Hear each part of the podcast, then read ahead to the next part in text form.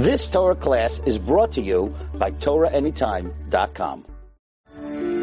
Even though we're accustomed to thinking that if a person does an Avera, they could just do tshuva, unfortunately it's not so easy.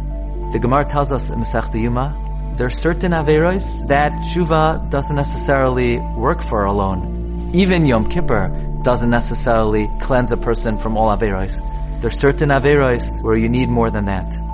The Gemara says certain Averos require Yisurim, and some Averos even require Misa, for example, Chil Hashem. And this is a very frightening teaching of the Gemara. But there's good news.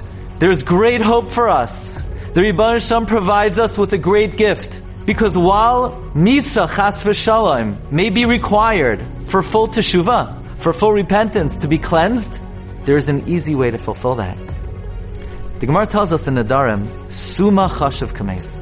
A blind person is considered as if they're dead. Well, says Rebbe Lezer Pua, student of Rama MiPano, one of the early Mikubalim. If a blind person is considered as if they're dead, then imagine someone who could see and chooses to close their eyes. Certainly they're considered as if they're a mess. And therefore, if someone faces and encounters an immodest image, uh, indecent sight, and they say, right now, I'm gonna close my eyes to it, and I'm gonna render myself a suma, a mess.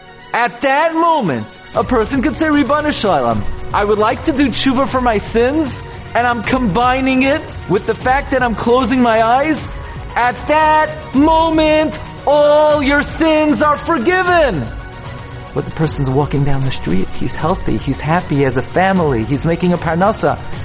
Yeah, but he closed his eyes and he made himself a suma. And a suma is chashav kames. And a tshuva and a hisgabrus hayetzer, closing your eyes in one moment. Yesh koina oilamai b'sha achas. All your sins are forgiven. Don't look at it as a challenge.